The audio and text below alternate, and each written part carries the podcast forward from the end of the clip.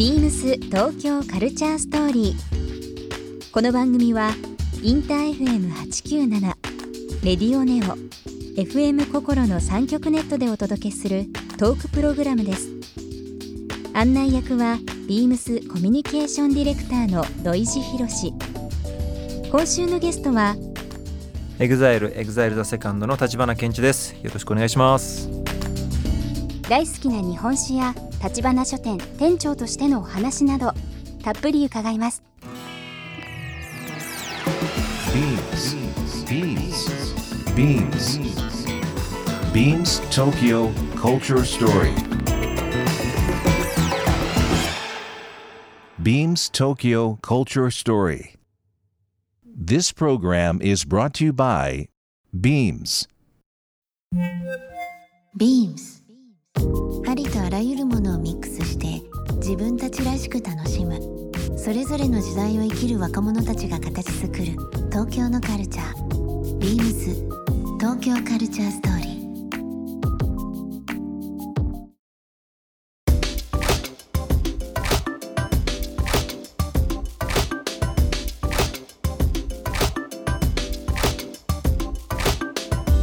最近お気に入りの本屋さん。っていうのはどこですか？おすすめは。ね代官山の蔦屋さんは本当よく行くんですよ、うんあそこ何でも揃ってるんで、合わないですね。僕も結構行くんだけど。あ本当ですか？互いに本注目してるんですよ。確かに本屋行くとあんま他の人見ないかもしれないですね。うん見ないかもね、うん、僕も結構行きますよ。あとはあの、うん。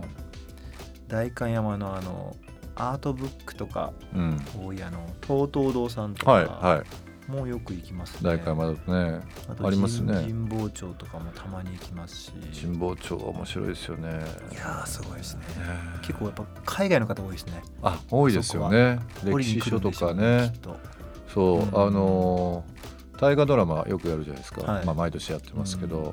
そのタイトルが決まるうん。タイミングで関連書籍全部なくなるって言いますよね。ええそう。みんな買ってくるんですね。だからなくなってあ次これやるんじゃないかっていうのあーなるほどがなるほど。わかるんですね。そう。へ神保町は本当本もあるしうんカレーも美味しいし、うん。まあ、出版社もあって結構僕も仕事で行ったりとかするんですけど切りないですよね。ね。うん。あとでも海外日本以外の国行った時も、うん。その国の本屋は行きますね。なるほど。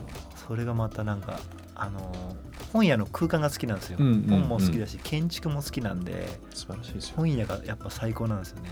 僕たまたま仕事で、はい。あのオーストラリアのメルボルン行ったんですよ。はいはい。てらっしゃいましたね。そう、はい。メルボルンで世界で最も美しい本屋さんああ良さそうだなそれそこねちょっと機会あったらね一緒に行ってみたいですよね。えーぜひです。オーストラリア僕まだちょっと行ったことなないでです。すごい良かったんですよ。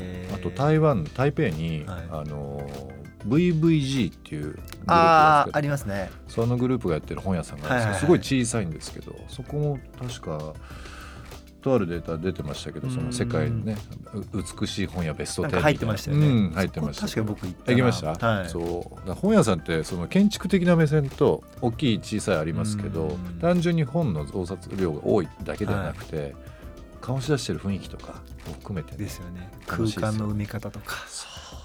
楽しいんですよ代官山の蔦屋さんも代官山のやっぱり駅の乗降乗降率をやっぱり増えましたしねあれができて、人の流れが変わってきてうん。だからこう本が売れないとかみんな読まなくなったとは言いつつも一つのああいうスペースができるだけで街が変わるってすごいですよね。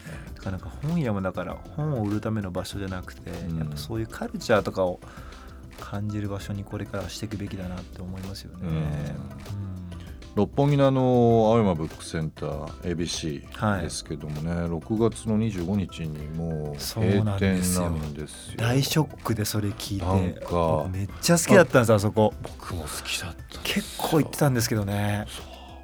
六本木通り沿いにあったね。あそこはいい本屋ですね。ね、青山の青山通り沿いにあるはい。ブックセンターありますけど、うん。ちょっとまた違うね雰囲気でねね。六本木の僕六本木の方が多かったですね多かったですか。ううん。なんかね一つの時代が役目を果したというかね役目が終わったというような形ですけどね、は大会のツタヤはまああのコーヒーショップ入ってたりだとか、はイベントとかまあいろんな形でその複合型という形になってますけど、気に入ってるポイントってどっかあります？代官山の蔦屋だと、ん。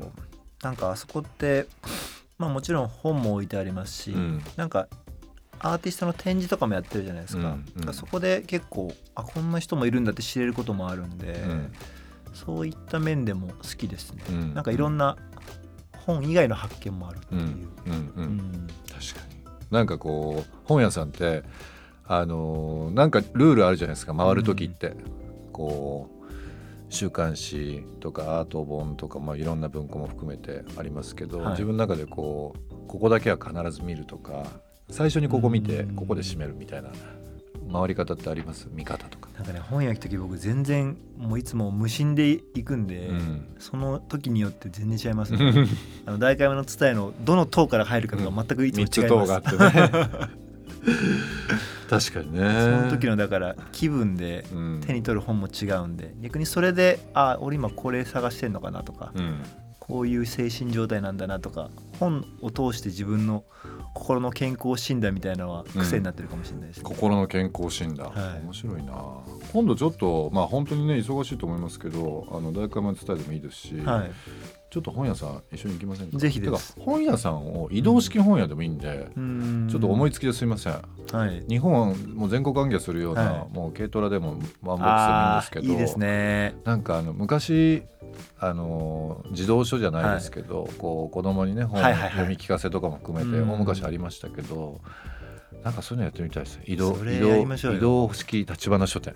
ビームスかける立花書店で。そう。ちっちゃい版みたいので。そう。いやいいと思いますよ。やりません？なんか。うん、でも今なんかそういうのやってる方も多分何人かいらっしゃいますよね、うん、今あいらっしゃいますか、うん見たことあって、うん。でもこれすごいいいことだなと思って。なんかねこうもちろんあの本屋さんってさっきの代官山の本屋さんもそうですし、同じそのまあえーカルチャーコンビニエンスクラブ CCC と言われてる、うん。その蔦屋さん運営されてる会社さんが、あの佐賀県の武雄市っていうところの、えー本屋さんをプロデュースされたり今結構全国のその自治体と組んではい。本屋さん、まあ、スターバックスが入ってたりだとか、結構地方の人がそういう図書館がこう生まれ変わったり、うん。地元でそういうスペースができたりきっかけができたらすごい人が集まるようになってるんですよ。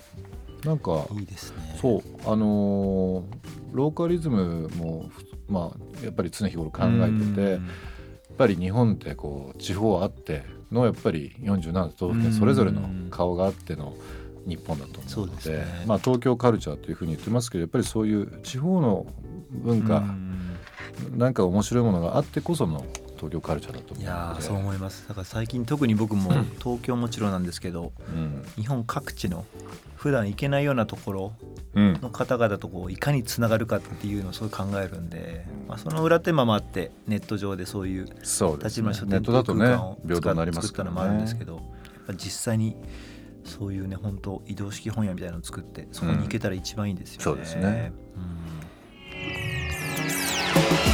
ビームス東京カルチャーストーリー。番組では皆様からのメッセージをお待ちしています。メールアドレスは beams897 アットマークインター FM.jp ツイッターはハッシュタグ beams897 ハッシュタグビームス東京カルチャーストーリーをつけてつぶやいてください。またもう一度お聞きになりたい方はラジコラジオクラウドでチェックできます。ビームス東京カルチャーストーリー。明日もお楽しみに。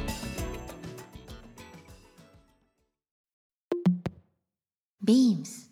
ビームス立川槍水亮です。洋服が好きでいろんな店やブランドを探索する日々でした。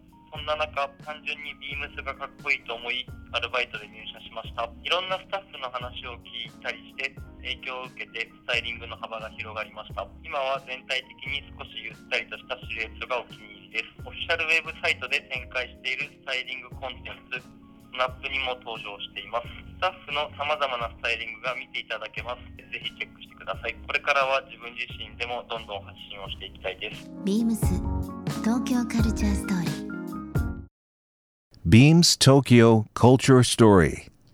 This program was brought to you by Beams.